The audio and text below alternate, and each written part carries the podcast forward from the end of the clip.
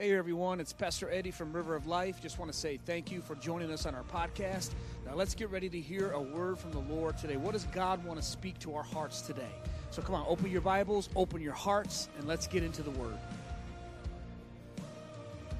Uh, one more hand clap of praise. And let's get right into the word. How many's ready for the word today? Hallelujah. I've been sitting on this word for two weeks.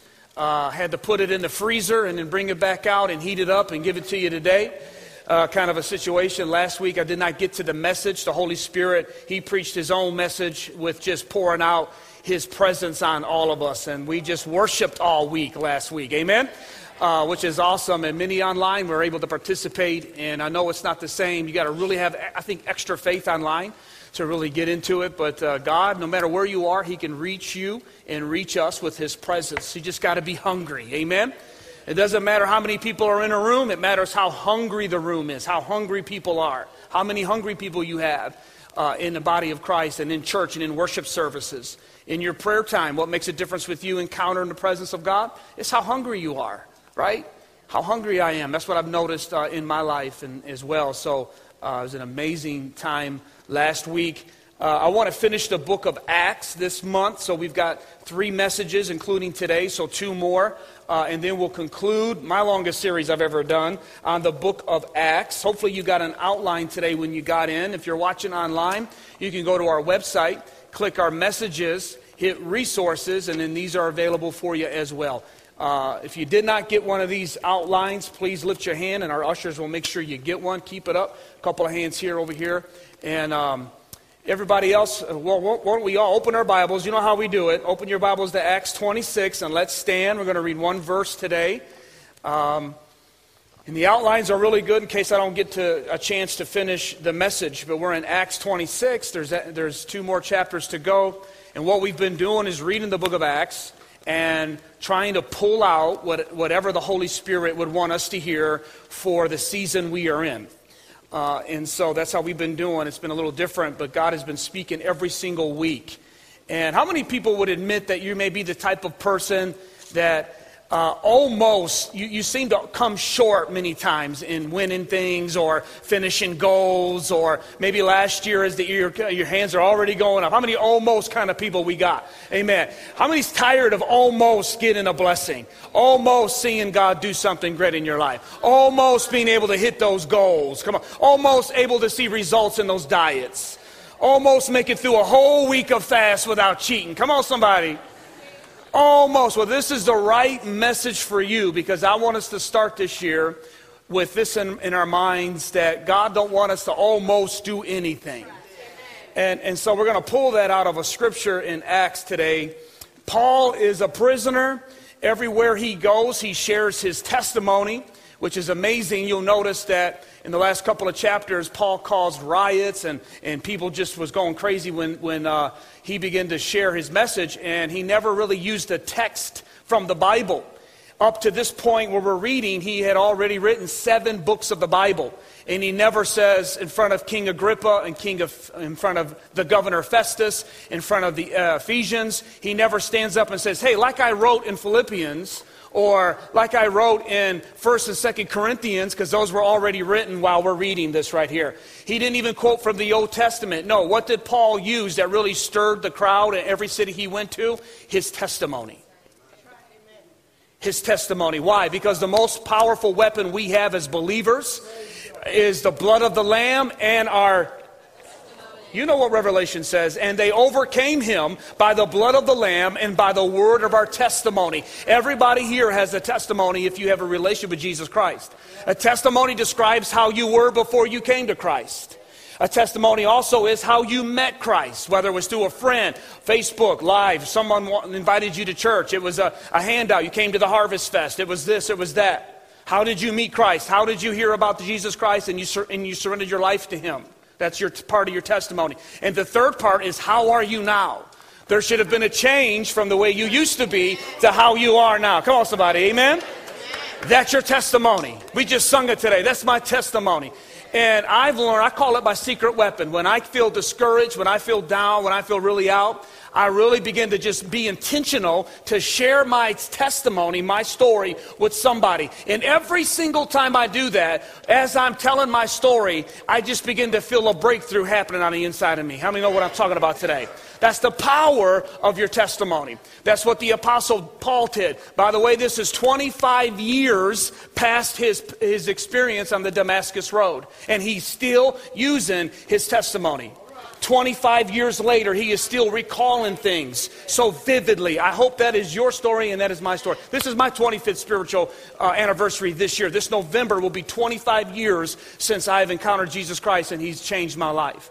And I look to Paul and I want to be like Paul. I want to have it fresh. I don't want to have an almost testimony. Come on, somebody. I want to have a testimony that impacts people. And so here's King uh, or Paul. He's a prisoner. He has appealed his case and he's going all the way to Caesar. Okay? Well, I'd love to talk about our, using our voice, even in political and, and circles, that we, the church needs to speak up. Paul spoke up. He actually protested uh, and said, I'm not going to leave this city until the authorities come and apologize to me and admit that they did something wrong. You'll find that a couple chapters earlier. So Paul ap- appealed, and so he's, he has to go to Caesar. So we catch him right here in chapter 26 in the second highest court in the land. This is the court right before he goes to Caesar, and he's standing in front of King Agrippa himself. He's follow, he's sitting next to the governor. He's, he's sitting in one of the most, it's like being on the Senate floor if you can uh, p- picture this in your mind. Very powerful political leaders. Uh, and he, here comes the Apostle Paul. He's chained. They bring him out of a prison. And uh, Felix, the governor, has told Agrippa, said, You got to hear this guy's story. Okay, and so uh, King Agrippa goes, I want to hear him. Bring him on out. And so Paul comes out and he tells this story. But uh, what catches me every time I read this is what King Agrippa said, how he responded to the message. And I want to use that today as our text. Listen how King Agrippa responds to the great apostle. In verse 27, Paul is right in the middle of preaching, and he, he calls out King Agrippa in front of everybody. He says, King Agrippa, do you believe the prophets? I know you do believe. Look at that. He's calling them out. King Agrippa, I know you believe. Do you believe the prophets? Ask the person next to you, do you believe? He's calling them right out in front of everybody. In the next verse, here it is. Then Agrippa said to Paul, You almost persuade me to become a Christian. You almost, almost persuade me. You almost talk me into it, Pastor Eddie. You almost talked me into really surrendering my life to. You almost talked me into giving God my whole heart. You almost. Almost. Paul says, I wish to not only you, but everybody else that is hearing my voice would become almost and altogether sold out, even as I am, except for these chains. Almost. And then I want to pull a scripture out of Hebrews today, what God says in chapter 7. We believe Paul wrote this as well. He says, Therefore, he is also able to save to the utmost. King James, the Old English says, uttermost. He's able to save to the uttermost those who come to God through Jesus, since he always lives to make intercession for them. I know you're standing, but I just got to give you this. Jesus is in making intercession. What does that mean? That means he is in heaven. Not that he's in heaven praying, he represents intercession because he gave his life for you and me.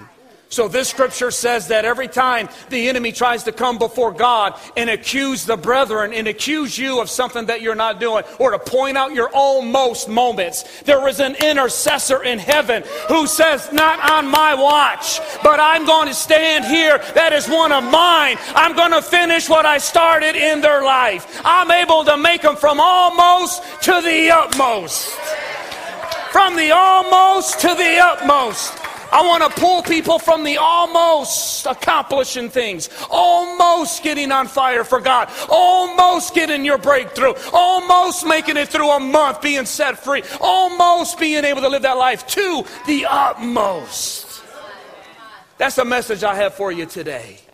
Father, thank you for your word today. Work deep in our hearts today. Everybody here and everybody online that's watching, and maybe that may watch it later on. on our YouTube channel, however they come across this message, let the anointing of God come across to the hearts and listeners of people so you can bring breakthrough in the lives of people and bring us from almost to completely selling out and, and getting our breakthrough and being at the utmost. I pray this in Jesus' name. Amen and amen. Go ahead and grab a seat. Almost to utmost. Almost. What a word. Every time I read this, this always stands out to me is King Agrippa's response. There he is listening to one of the greatest preachers of all times. And he hears his story. He takes them through his early life, how Paul started out being a very educated man, a very religious man, but he didn't know Jesus Christ as his Lord and Savior. He still lived his life how he wanted to live, as long as he made it back in time for certain rituals and ceremonies and festivals. That's how Paul lived his life. That's what religion is all about. We live our life however we want, as long as we say a couple of Hail Marys or we make it to River of Life Sunday Easter service or something. I mean, that's, that's some of the things that we still deal with in, in our day and age. I want you to know that that's, that's almost right. Jesus, that's almost right. He came and he gave his life so we could do a little more than that. We can experience him a little more than that, and that is having a relationship with Jesus Christ when he becomes the Lord of our life. And King Agrippa passed on that. But the word almost, what does it mean? Almost. What a word, isn't it? Almost. It means not quite, very nearly, but not exactly. Isn't that that's so Man, what a word. We almost, we almost make it. We almost made it through the fast, some of them. We almost, we almost win the game in sports, right? There's almost winners. the Detroit Lions. I, you know, I gotta, we have learned we are professional almost winners. Six games this season, fellas, that the Detroit Lions lost by three points or less even tied one. Almost. Almost won that game in Baltimore, which still hurts me to this day. May I bring this up? Tune me out if you don't like sports for five seconds, ten seconds. The game's on the line. Detroit Lions is about to win that game. Ten seconds left on the clock, and the guy, field goal kicker, gets out there, and the announcer says, if he makes this field goal, it would be a record in NFL history. I turned to everybody in my living room and I said, You know he's going to make that field goal because we are Detroit Lions, and that's just how we, we do it. Sure enough, 66 yards, he kicked the field goal and won the game. Seconds over, Lions lost. Almost won the game. Almost. We've made a profession out of almost in sports. But let's move to a little bit more serious matters. There are serious goals and serious life issues that we often almost accomplish. We almost made that marriage work. We almost took that next step in our walk with God. We almost made it this long, and we almost made it through our sobriety. We almost made it through our career there without having a blemish of an, and we were able to keep our integrity. We almost, King Agrippa, this is very serious. As I said, he's standing in front of Paul and he has an opportunity to give his heart to Jesus Christ. And as compelling as Paul was as a preacher and a speaker and a communicator, he said, I almost. Do you know what he was saying? I almost want Jesus in my life. That's the seriousness side of this statement. King Agrippa didn't get another chance to hear Paul. Paul then boards a ship and he heads to Rome. There's never another opportunity for King Agrippa to stand in front of Paul and say, hey, I, you know, I'm ready now. No, no, that was, that, that was it. And by saying, I almost want to be a Christian, you know what he's actually saying? He almost went to heaven. Look how serious that word almost can be. He almost made it. Man, he almost made, he almost had eternal life. He almost had his sins wiped away. He almost got his name written in the book of life. He almost had eternal life. Think of that, the seriousness of that word. Because he was put on blast, not blast, but he was put on the spot, I would say. Everybody standing there. His pride got to him, and it choked it out. That's almost. The word utmost, what does that mean? The word utmost, the exact opposite that the scripture says in Hebrews that God is able to save to the utmost. That word means greatest, it means maximum, it means the best of one's abilities. Let me just ask you, which one do you want to describe your life? Which one do I want to describe my life? Which one do I want to describe my walk with God? And you know, the Bible is filled with both of these examples. Scripture's filled with almost people and utmost people. King Saul, the very first king of Israel, he was an almost kind of guy. You know the story. God told him to go down and wipe out the enemy. And the Bible says that he went down there, he got to looking around, and he decided to do things his way. He almost obeyed God. He actually did like 99% of what God told him to do. And because he didn't do everything that God told him to do, he ended up losing his entire kingdom. Let me tell you something. Almost is a kind of a thing that can cause us to lose our entire blessing from God.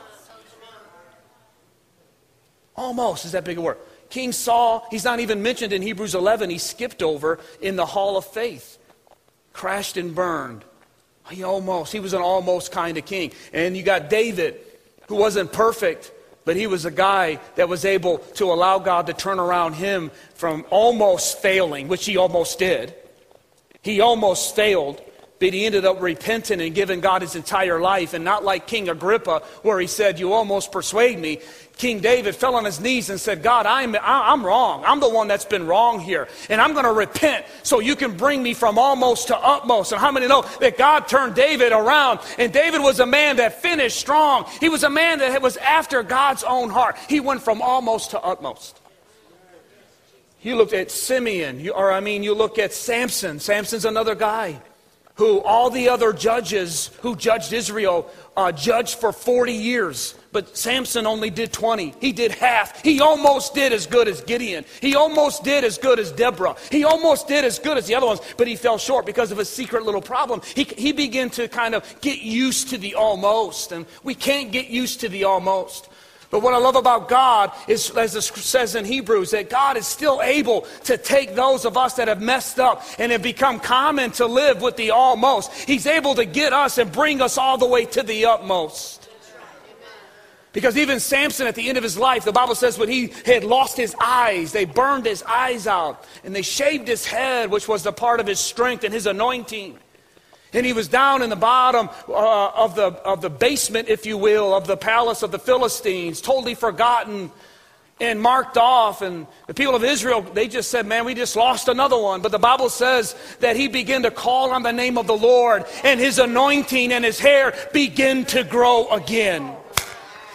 God said, I want to bring Samson, I'm not done with you. Oh, like that scripture says, all we have to do is be willing to come to God, and He can make us go from almost to the uttermost. Amen? Give God some praise for that. Then it says that, and his hair began to grow, and he w- killed his uh, enemies. And you go through scripture like that, and you have all these examples. Jonah was another one that almost messed up his life. He ran from the word of God. He ran from the calling of God. He knew God wanted him in his kingdom and he wanted to use Jonah. But Jonah ran from it, went the opposite direction, and ended up almost wrecking everybody else's life on that ship. How many know when we are almost in the will of God, we'll be miserable, but not only us, but it also will affect everybody around us? Sometimes the biggest problem isn't that there's a devil in your boat, there's a Jonah in your boat. Come on, somebody. There's not a devil in the family, there's a Jonah in the family. There's not a devil in your walk with God, but there is a Jonah in your walk with God. And that's a tendency and an attitude to want to go this way instead of that way. But the good news is that Jonah repented after being swallowed by a fish. And he willingly, gladly, though I love it, the Bible says that, and the word of the Lord came to Jonah a second time. That's hope, church. There's hope, church. You might have fell short last year. COVID might have got the best of you. You almost finished strong, but you kind of stumbled and you fell. But I want you to know here's a new year. And the word of the Lord is coming to you again this year. The word of the Lord is coming to you again this year. Saying, Come on, I'm not done. I still want to make you into something. I still want to take you from the almost to the uttermost. Hallelujah. Hallelujah. So, what's the difference? I was praying on this a couple weeks ago, and during our week of fasting, I was like, God, so much I could say. And what do you want me to say? And in my prayer, I haven't had this happen. This was just so amazing how God this, did this. And I saw the word almost, like in my mind as I was praying. And then it dropped down. It was like an acronym. And God said, This is what causes us to almost accomplish things. This is the almost right here. And He gave me an acronym of the word almost, and I want to give it to you. And they all are a lack of something. It's a lack of something. King Agrippa, had, there was something that was lacking in him for him to say, No, I want to fully commit and give you my full ability. Instead, he was like, Almost. And the first one, I'm going to run through these, is a lack of motivation, would be the first one. I'm in prayer. God just gave me these so quick. And I begin to meditate on them. I cannot do justice with all of these today, so you're going to have to write them down. So I give you an outline, take notes, go home, read these, study these, and let God deal with you. And in a few minutes, you're going to have an opportunity to respond.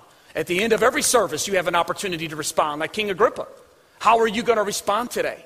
If, you, uh, if you're a person that always struggles with the almost and, and, and not becoming uh, uttermost or all absolute, this is a message for you. Let the Holy Spirit uh, bring some change in our life today. Amen? But motivation, isn't that the, the big problem there? Motivation. I was thinking, but man, it's such a huge, one of the most frustrating things as a pastor sometimes is I see so much potential in people and potential in, if people would just give God their full life. I'm asked to pray for people in our community and in our families and in the church and just being a pastor, they, I'm asked to pray with them at least Two or three times every single day, I'm asked, either through an email or a text message or someone, and I, I don't mind that. But I've learned to start saying this instead of they say, Will you pray for my so and so? Pray for. I've learned to say this No, I'll pray with you on your loved one. I'll pray with you about your loved one, your job situation. I'll pray with you. Amen? And because it's something that we also need to do. And plus, two people praying for something is a lot more greater than just one person. Amen? Amen? So motivation, though, I'm like, man, if people would just get, get the motivation, man, if they would just get motivated to get into their word, they got so much potential. If we would just get more motivated to go after God, if we would only get more motivated, motivation is so key, man, isn't it? In diet. Here, here we are looking at February. How well are you doing on your New Year's resolutions if you did any? Why do people fall short on them? They lose motivation. They lose their motivation. That's exactly. You know you're supposed to finish that diet or, or accomplish that task or go for that goal. You know that's what God wants you to do. Your family wants you to do it. Your boss wants you to do whatever it may be. If you look at it, the biggest problem is being motivated. Just I just lose my motivation. I don't know about you, but I do. I lose my I lose that motivation. I, lo- I know I'm supposed to do it. I remember we were finishing up our. I came off my fast last weekend, so I don't know about you, but when I finish my fast, it's a celebration. And uh, I got a whole slab of ribs and, uh, and uh, beef ribs from a delicious place there in Dearborn. And best ribs around. Beef ribs. Nice sauces on point. With coleslaw and mac and cheese. Come on, somebody. We need an organ on that one. I mean, I was just getting so happy, as my Uncle Everett would say, the food's so good, you can't sit down when you eat it. You got to get up and walk around. I mean, it's just so good. And I began to eat since I was fasting all week. I couldn't tackle the whole thing, and that's a big deal for me. If I got food on my plate, I mean, oh, that's a challenge. I need to finish that food. Now, in the Markham family, you'll find, you'll find that we always finish our food and leave one little bite on the plate. but sometimes I'll clean that off too if it's real good. But I couldn't finish this plate. My stomach was full. I remember sitting there and I said, honey, I know I shouldn't be eating all this food. And I'm going to put it away. I'm going to save half of it for tomorrow. And Melinda was like, okay. A couple minutes later, I'm still eating those ribs.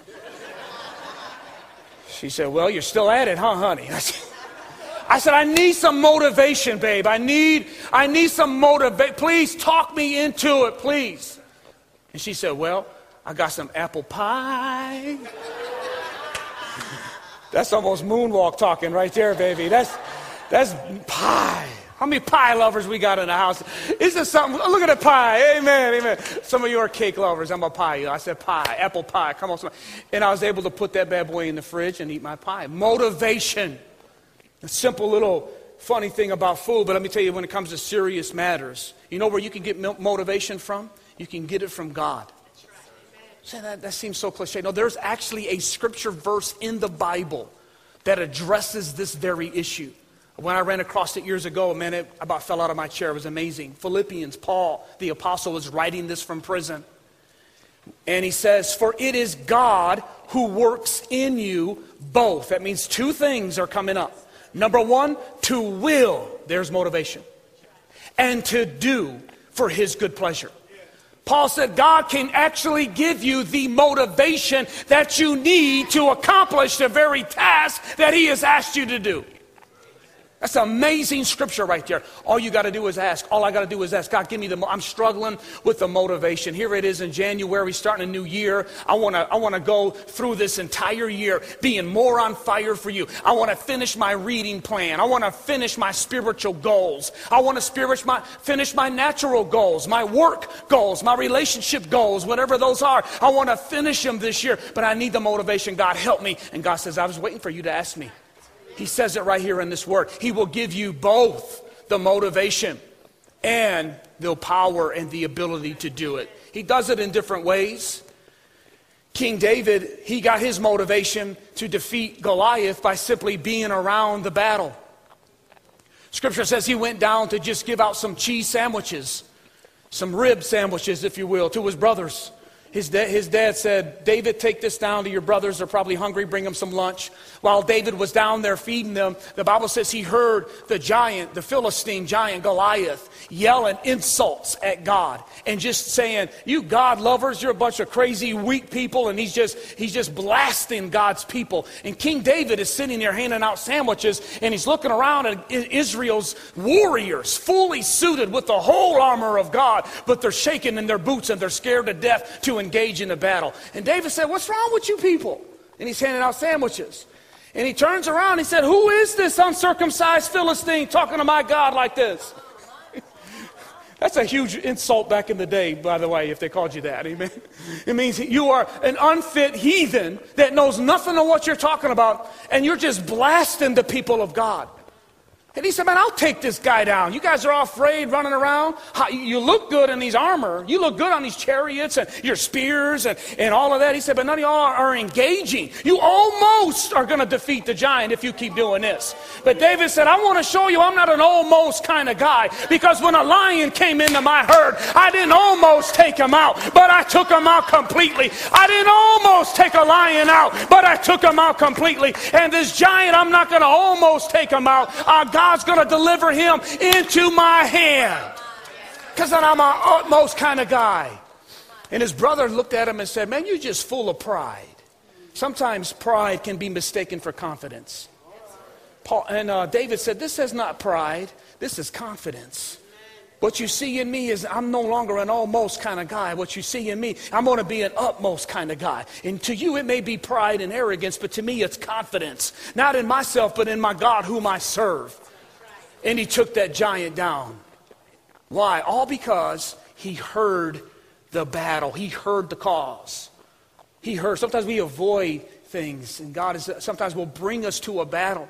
You're like, God, why, why are you bringing me in this situation? Why are you bringing this situation back up again in 2022? I thought we buried it in 2021. I thought our family got over that. I thought my relationship was over that. But now you're bringing this issue up again. I tell you why God is doing it because He's trying to awaken something inside of you so you won't just settle this time and totally put it to the side and keep doing what you're doing. He says, I want to stir something up on the inside of you that this time you said, I'm not going to almost overcome that sin. I'm not going to almost almost overcome that addiction. I'm not going to almost overcome it, but I'm going to do it with all my heart. I'm going to do it with all my heart. Come on, give me some praise today. Hallelujah. Motivation, so much more. You can be, you can be uh, motivated by a good friend. Everybody needs at least one encourager in your circle. Everybody needs a Barnabas in your life. Everybody does. Well, Pastor Eddie, I don't really have one. Then you be the Barnabas. And when you become an encourager, people will just be attracted to you. Because everybody needs encouragement and everybody loves encouragement. Try it. Start encouraging. I don't have any encouragement in my. Start encouraging people. I thank God for so many of you, our board, our deacons, our leaders. Thank God that you encourage me. I need encouragement. Well, Pastor you know, you don't look like you need encouragement. Yes, I do. Yes, I do. Come on, yeah, who said that? Amen. Yes, I do. One of our brothers not too long ago said, How are you doing, Pastor Eddie? And I said, Oh, I'm doing good. He said, No, no, no, how are you doing? He said, I served at another church before I came here, and I didn't realize the weight and issues that pastors face until I got on the board and got in the inner circle. And I'll make it a habit to ask you, How are you doing? You'd be surprised how many people sitting next to you today that seem to be worshiping and smiling today, really on the inside, they're barely holding on. Some online are barely holding on. Please, if you tuned in today, this is a message for you. God wants to awaken some things in you and get your fight back and get your praise back to motivate you to overcome because He doesn't want you to settle for an almost. God is not an almost kind of guy. He's not an almost kind of God. He doesn't almost set you free. He doesn't almost teach you to swim just to let you drown, the old song said. He doesn't almost let you overcome. The Bible calls us more than overcomers. How about that? He, doesn't almost get you set free. David didn't almost kill the giant. God is into taking them and defeating them and cutting their heads off. That sounded very barbaric, but if you just tuned in, what's that guy saying? If you got God in your life, man, you just see life differently. I was that song we sung. Have you catch the words to that song? How powerful it is. Death is just a doorway. To, did you hear that? I mean, I was just looking like, man, if people don't have God and they read these lyrics to these songs, they're going to think we are crazy. But Peter, in the, in the epistle, Peter says that some people will call us peculiar people. And all the peculiar people are going, yes, that's my verse. Gave you permission to be even more weirder. No, no, no. It means that we just have a different perspective. We see things from an eternal perspective. We see things differently. We see the spirit behind things when you're spiritually awakened. Motivation, motivation. So I got to get on to the next one. Opportunity. Opportunity. This is, we, we lack accomplishing things because we lack the opportunity. You'll hear sports athletes say, I just lack the opportunity, coach, put me in. Pastor Eddie, I just, I, just need my opportunity and I could, I could do this, I could do that, or your boss. Boss, just give me an opportunity to show you how I can run this program. I mean, I just need an opportunity. But this is what, this is what, what I want you to write down next to opportunity. I want you to write opposition. Because opportunities always, always come with opposition. And what I've learned in my own life is that I haven't missed when I have done almost good, when I have almost accomplished things. It's not because I have missed an opportunity, it's because I passed on an opportunity. And I pass on opportunities because my eye is only on the opposition instead of the opportunity. I mean, the Holy Spirit went deep in my little prayer closet while I was fasting when I was pre- preaching this. And I was like, ooh, it hurt, but it hurt so good, God. That's it. That's my problem. We, we, we don't, it's not that we miss our opportunity, we pass on it. We pass on it many times because there's a cost associated with the opportunity. Paul said it best in Corinthians. He said, A great door, an effective door, has opened up to me. However, there are many adversaries. He knew this. What? Opposition always comes with opportunity. Start your own business, you got an opportunity, there's going to be opposition. Take that promotion at work, go ahead, it's an opportunity, but there will be opposition. And many times we say, I don't want to take that opp- opportunity because, man, I don't know if I can handle that. No, that's good to count the cost.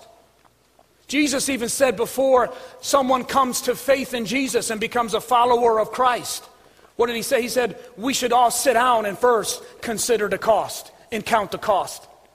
Jesus said, No man builds a building without first sitting down and counting the cost and saying, Wait a minute, how much is this going to cost us? Count the cost. This is what we did when we got the building. We were like, man, it's got a lot of work to be done. It's got a payment, it's got a septic, it's got this, it's got all these things, and elevator, and all these monthly payments, and all these bills. What, we, what were we doing? We were counting the cost. I remember that, that discussion we had, another discussion. One of them was in the parking lot. But I thank God that we had some encouragers in the circle. Thank you, Frank. Thank you, Roger. When I, every, every time I named a problem, one of them spoke up. We can do that. We can do that. Roger said, I'm a plumber. I could do that. I could do that. Well, the parking lot needs fixing. I think we got some parking lot guys. We need this. We need this. I need this. Everything. Boom, boom, boom. And look what everybody was able to do. We didn't stop because of the opposition, but we seized the opportunity. Come on, this is, this is deep, but this, is, this will change you, man. You get a hold of this. There's always going to be opposition. Take that relationship to the next level and, and, and get married. oh. Opportunity, but the opposition is going to make you say, no, no, no, whatever. Take that job promotion. Look at here. A, script, a chapter earlier, the Apostle Paul stood in front of a governor, and Felix was his name. Watch this. And the Bible says that now, as Paul reasoned about righteousness, self control, and the judgment to come, boy, that's a three point message. Felix was afraid and he answered, Go away for now, for when I have a more convenient time, I will call for you. Man, that same thing King Agrippa said, but it's almost. But this time, uh, the governor gave it a reason to why he's not ready, why he's going to be almost. He said, Because it wasn't convenient. It's just not convenient for me to serve God, Pastor Eddie. Got to come to church every Sunday? I, I got to live this life every day? I got to read the Bible every day? That's just not convenient. I got to give what to who? I got to forgive who? I got to pray for who? What you talking about, Willis? I got to do what? You want me to go what? How many miles? With who? What you talking about? No, no, no, no. It's inconvenient for me to go that way. That's exactly what governor's saying to Paul. He's saying, man, when it's more convenient, I'm going to go ahead and say, yes, this is my year. Yes, I'm all in this time. And you know what? He didn't get another chance either.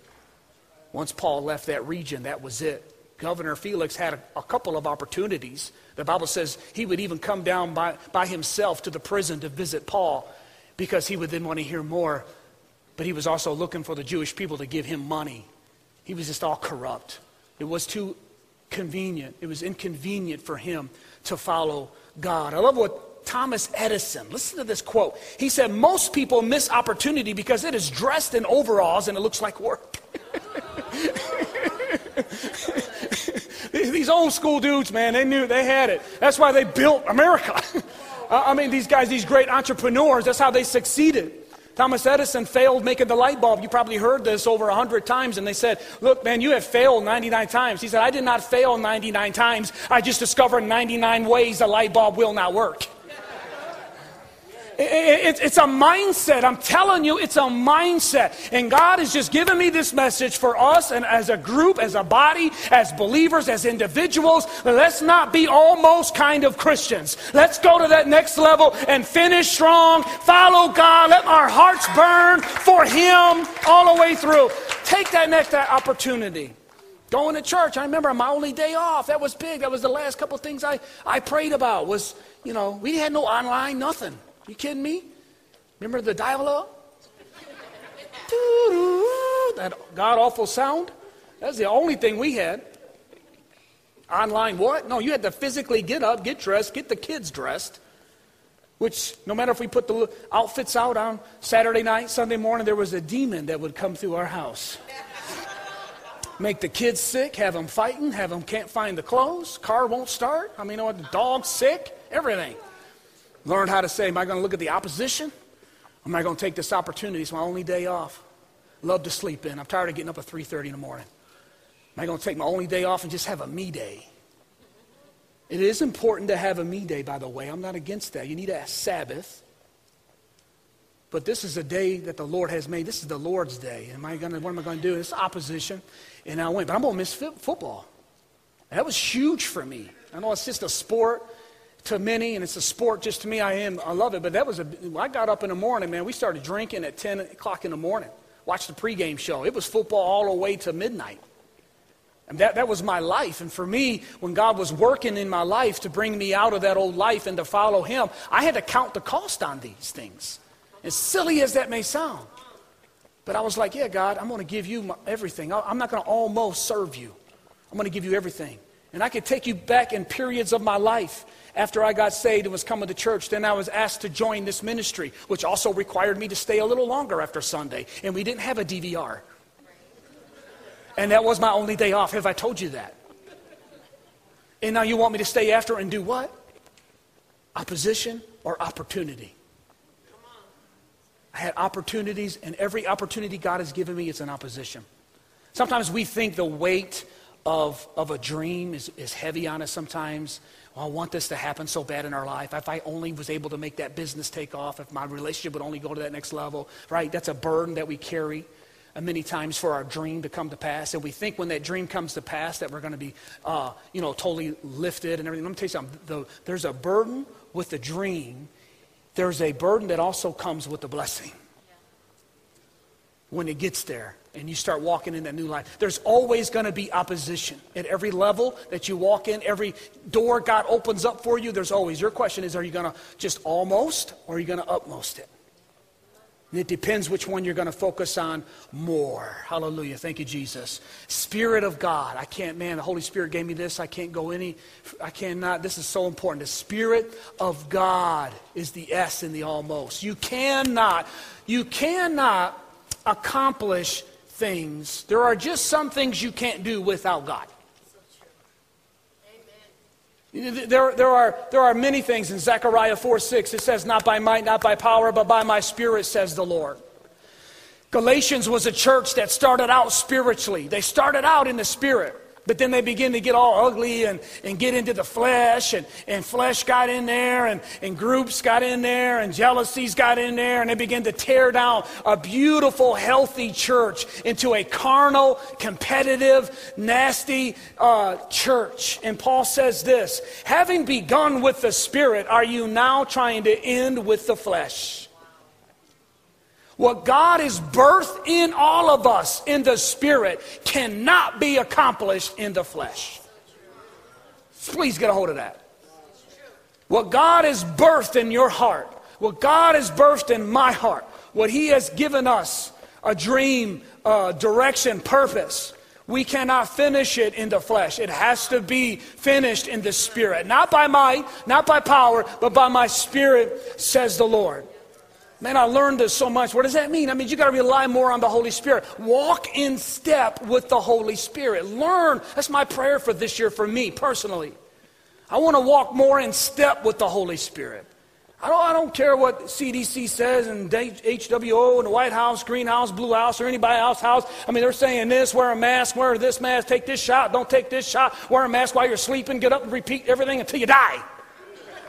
I mean, if you listen, then, no, no, no, we want to backtrack. Don't want you to do this. We all know how crazy it is. Have we ever stopped for a minute and just unplug everything and say, God, the maker of the universe, what do you want to say to me today? Come on, give him some praise today. Give, give him some praise today for being God. He is God. He has the answer. He has the answer to what we need. He has the answer to what you're looking for. He has the little answers in your relationship, in your ministry, in your job, in your careers. He can give you the answer, He can give you wisdom. When I got saved, I began to work my job, secular job, and I got four raises in one quarter. I never did that. I was always on security or, or uh, um, probation. always. Strike two, mark them, you know, just always messing up not showing up on time. I just was a mess. Almost good employee. But I believe when you get God in your life, He fixes everything in our life. If we'll let Him, if we'll let Him, come on, church, if we'll let Him. And I began to, He began to give me ideas I could advance in work, and I just got my job done. Half of the thing was just show up on time, because nobody else was. And God just began to bless. But the Spirit of God, willpower, I've said this before, willpower is not strong enough to break sin's power. You can have a lot of, um, you know, a strong willed mind person and have a lot of energy and be just a, a lot of drive in your life. But to really overcome certain things in your life, you're going to need the Holy Spirit. You are going to need the Holy Spirit of God. Almost, Pastor Eddie, you almost get me on that Holy Spirit. I mean, I'm okay with knowing about Jesus, but then you start talking about that Holy Spirit thing. You know, you almost get me to really want to pray in the Spirit and have that. Well, you don't want the power. You know, when, I, when I begin to pray this message, for instance, I was in there, begin to just pray in the Holy Spirit. I began to just pray in the Holy Spirit. My mind went to everything from the carpet to the wall to the door. I forgot to do this like it does you, like it does me every time. And then all of a sudden, as I continue to just pray and pray in the Holy Ghost, you know what my mind began to do? My mind began to go down West Virginia to my family where my cousin just passed away. They were not even on my mind, but the Spirit just instantly began to pray. How many know the scripture says that we pray mysteries when the Holy Spirit speaks through you? That's why when you begin to pray in that new level of prayer, in the, in the Holy Spirit, people's faces will come to you, people's names will come to you, situations will come to you that you have not even been thinking of. What's going on? The Holy Spirit is praying through you. You hear me today? That's exactly what the Holy Spirit began to do. I need to go to that next level. I need that extra gear in life. I need that extra gear in life, and it comes through the Holy Spirit. And he gave me this, this almost thing a lack of motivation, opportunity, Spirit of God. These are the things that causes us to almost accomplish things. I like, I've never heard this before in my life. This is amazing. I'm just going to keep it as notes and put it in leadership teaching or something. But I said, no, I'm going to bring it to the pulpit. And then last Sunday, the Holy Spirit showed up. I said, okay, maybe I won't preach it. And then this week, I started to go on something else. Almost a Christian. But God said, no, I want you to say this. So hopefully it's helping you. I might need some encouragement after this. I don't know. Amen. Amen. Last one tenacity. Lord help us. This is tenacity. This is what causes so many of us to almost do things. What is tenacity? It's the quality of being able to grip something firmly. This is why so many of us almost do things. We just don't hold on.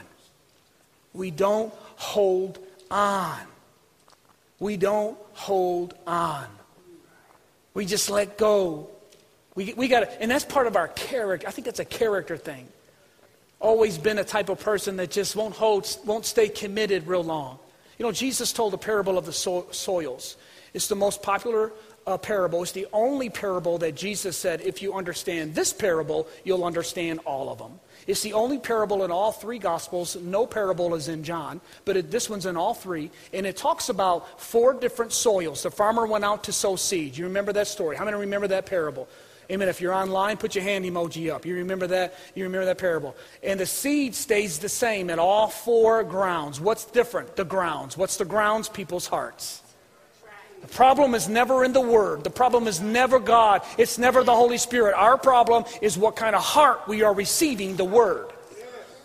I've already heard that, Pastor Eddie. Yep, you're a hard ground. Boom. The seed goes right to the side, and the birds of the air come get this. Let me go a little deeper with that. You know what will soften a hard ground? There's only one thing that'll soften around. There's actually two things that will soften a hard ground.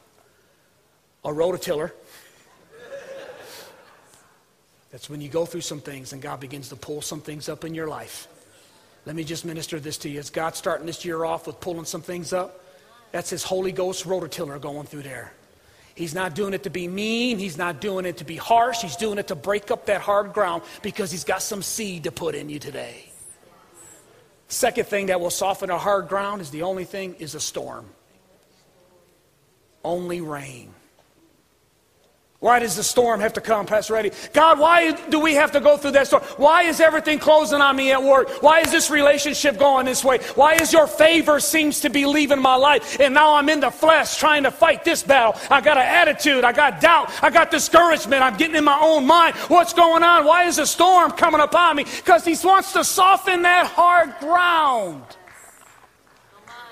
To put some seed in there. Put some seed in there. He wants to bring you from an almost kind of person and build a little tenacity in you. You've struggled with tenacity your whole life. You've been at four different jobs in six months. You've went this way. You've been through how many relationships and how long? You've been through this. You've always started things and not finished. You've always been an almost kind of person. Well, God says, I love you too much to leave you like that. I want to bring you from almost to the utmost. Sometimes I got to take you through this little wilderness right here. I got to take you through this little wilderness right here. because I want to build tenacity. I want to close with this one quote Martin Luther King. Tomorrow we celebrate his life. What an awesome man of God. I love what he said. He says, I love this. If you can't fly, then run. If you can't run, then walk. If you can't walk, then crawl. But whatever you do, you have to keep moving forward. Man, that's anointed if I've ever heard it. If you can't run, I can't run like you, Pastor Eddie. Well, then walk. Well, I can't even walk. Then crawl. Get on your hands and knees and be like the woman with the issue of blood that said, I haven't hang on, held on to a lot of relationships. I haven't held on to a lot of goals. But if I can get one more chance, I'll go past the opposition and I want to grab a hold of the hem of his garment and I'm going to get my healing. And what happened? She did. What would have happened if she almost? What if she said, man, the opposition, getting the opportunity, Jesus is coming by. The opportunity, Jesus is finally going to come by. And I finally got my opportunity to get out there. But look at the crowd. Man, I want to get in front of all them people. I don't want to go. I don't want to be in that crowd. I don't want to get up and go to church. I don't want to get in my Bible today. I just want to read these videos. I just want. I don't. Want, I don't want to. Tenacity. She said, "No, I need it more than. than I'm sick of this problem." She took a risk. She went through. She didn't almost get her healing. The Bible says she grabbed a hold of his garment, and Jesus stopped and said, "Whoa! Somebody touched me." I love it. His disciple says, "Everybody's been touching touching you." Jesus said, No, everyone's been bumping into me, but there's only one that touched me. Everybody's bumping into Jesus. Oh, yeah, put it on Facebook. I got to have this quote. I got good vibes I want to send. Everybody loves to bump into Jesus. Many people bumped into worship today. Many are online bumping into Jesus, but he's looking for somebody that's got some tenacity and said, I don't want to bump into Jesus. I want to hold on to Jesus. I want to grab a hold of Jesus. I want to grab him where the anointing is, and I don't want to let go. I don't want to let go. I'm going to be like Jacob who wrestled with the angel. I didn't almost get my breakthrough, but I grabbed a hold of that angel. And that angel said, Man, it's time to let go. He said, I'm not going to let go until you bless me. I'm not letting go until you, I'm not going to almost get my blessing. I'm not going to almost get my blessing. Are you hearing me today? I'm not going to almost finish this year. I'm not going to almost finish what God's called us to do. But I'm going to hold on. I'm going to hold on. I'm going to hold on.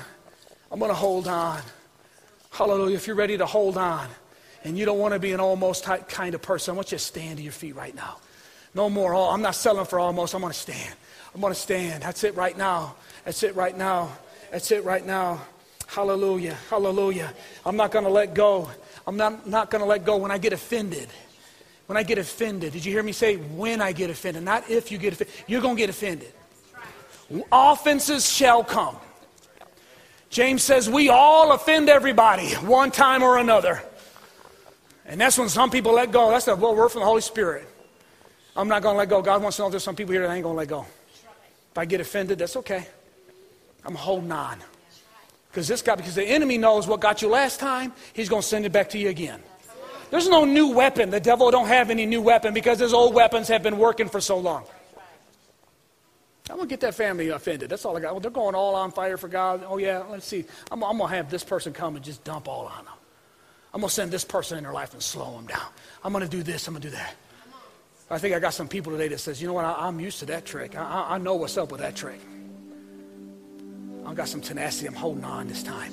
How many's to hold on this time? How many's to hold on this time? You're to hold on this time. Come on. You're to hold on. Those of you at home, you're to hold on this time.